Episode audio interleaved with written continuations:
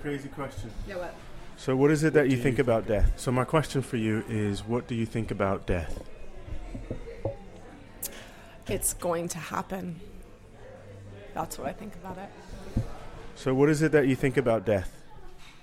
Death is a it's transition really, um, new beginning. Um, I've gone through losing my parents and, and a bit of being able to deal with that. But what I hold on to is from a, a humanistic point of view, there is the next step. And so it's I, I think it's a new beginning. What do you think about death? That's a horrible question. what do you? What do I think about death?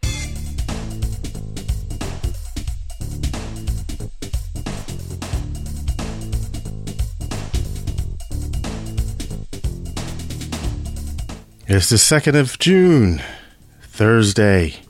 A Thursday evening, to be a matter of fact, for me. 21, 24, 924 for you civilian types.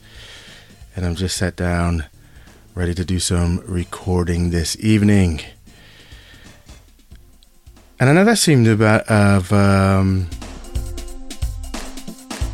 a bit of an odd start to a podcast, death, and I'm thinking what what was on my mind this morning as I was was walking, um, doing my morning routine, part of my walk, and somewhere along that walk, um, I got to thinking about how does this all fit together in terms of life. And I thought, you know, everything that goes on in our world, in your world, in your day, at the end of it, it all ends the same. You know, it all ends the same. None of us, as the saying goes, none of us are getting out of this thing alive. And then that thought is empowering in the sense that, you know, do the thing that you came here to do, is what I took away from that. Um, but it did spark me to ask just some random folks what they thought about um, death. It's a it's a part of life. It's one of those things, isn't it? We're just gonna have to jam with it.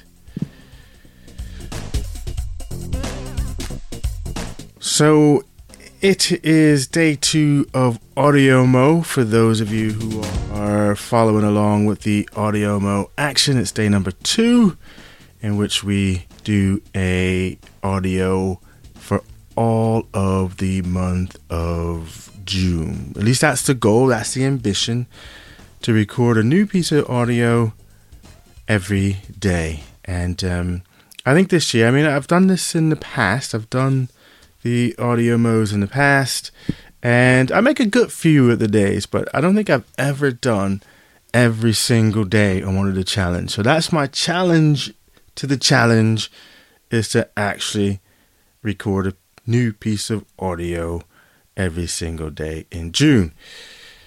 So yes, and I'm on day number two. I know it's early days, isn't it? Early days, and um, yeah, early days.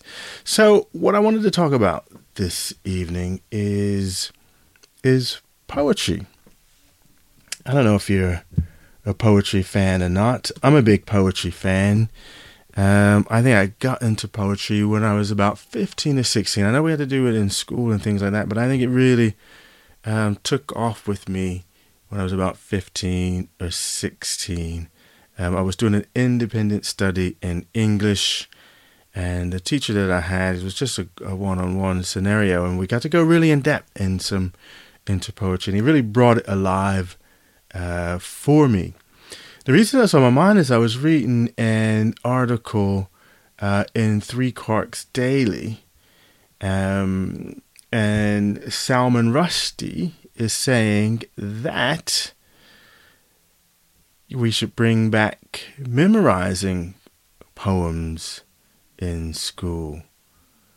And I know it's been a bit of a, you know, there's a downslide. I had to do it in school, but I guess nowadays, and I have, and I'm not that close to education um, that they're no longer necessarily required to memorize poems by rote. But what Rushdie's saying in his article is that actually there's a massive benefit to memorizing poems, and he says it's a, it's a lost art.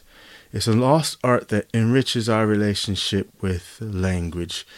Um, and and when you memorize these poems, even though it seems to be rote, the language and the symbology and the music of the poem is life enhancing, according to Salman Rushdie.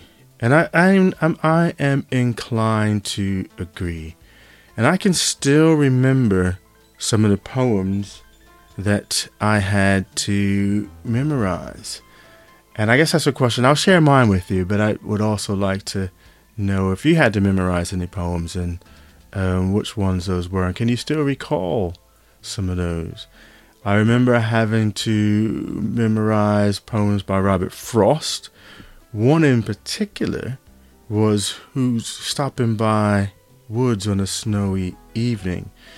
Um, and that it was one of these ones. I mean, it, it really stuck with me. This this this poem, um, for a number of reasons. And and actually, now that I'm thinking about this poem, and it kind of segues right well into the conversation that um, I was having with myself this morning on my walk. If you're not familiar with the poem, it goes something like this. Whose woods these are, I think I know. His house is in the village, though. He will not see me stopping here to watch his woods fill up with snow. My little horse must think it queer to stop without a farmhouse near, between the woods and the frozen lake, the darkest evening of the year. He gives his harness bells a shake to ask if there is some mistake.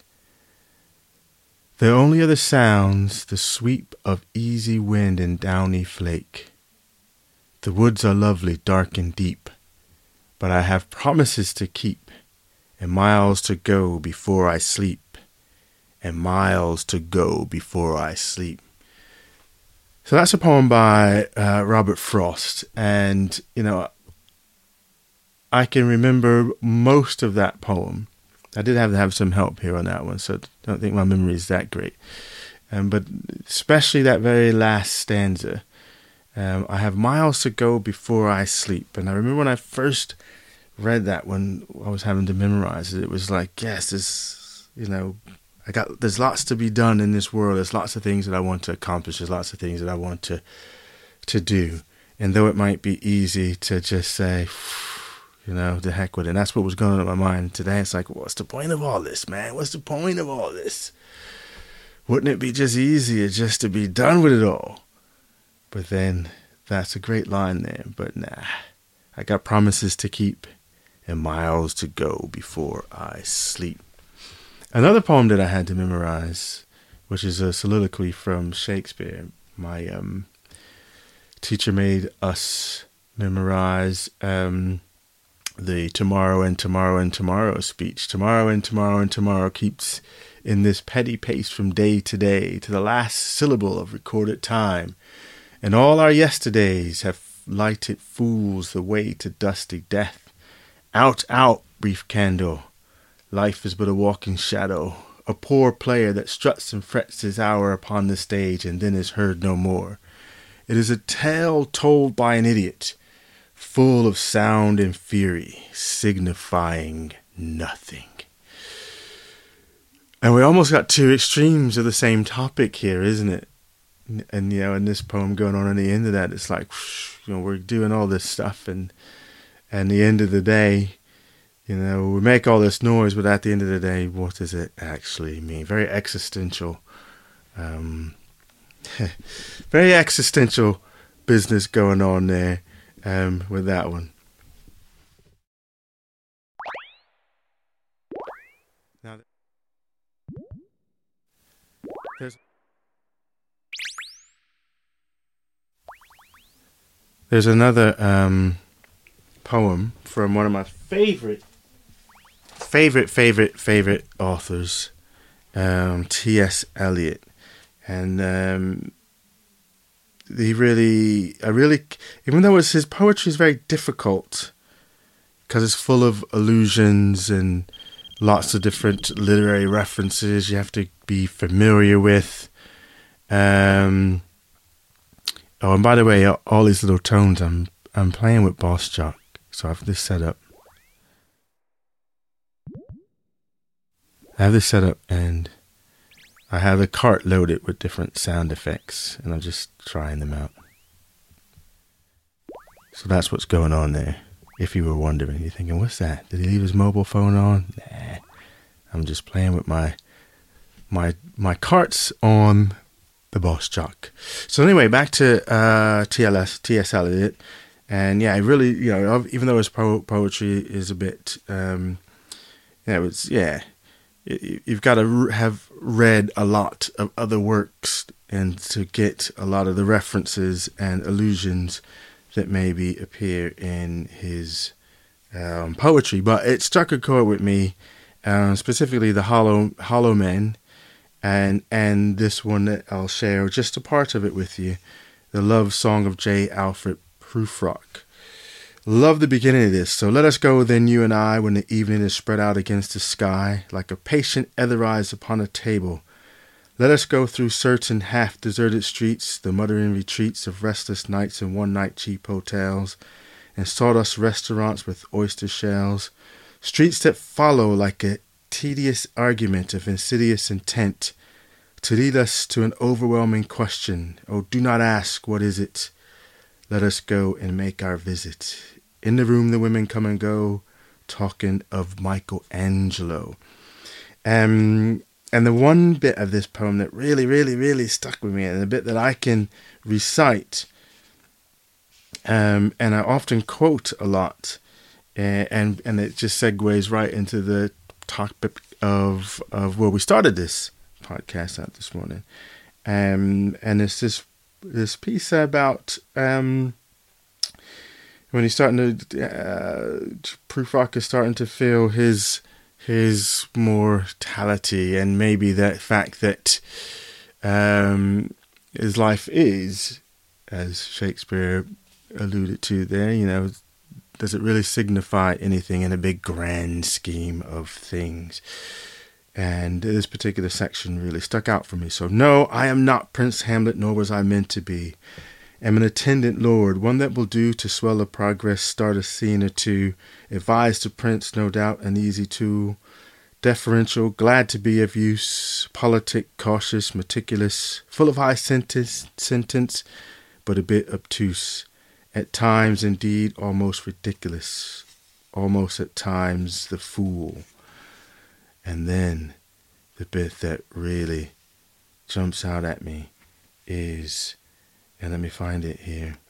When he talks about, I heard, heard the eternal footman hold my coat and snicker. I love that.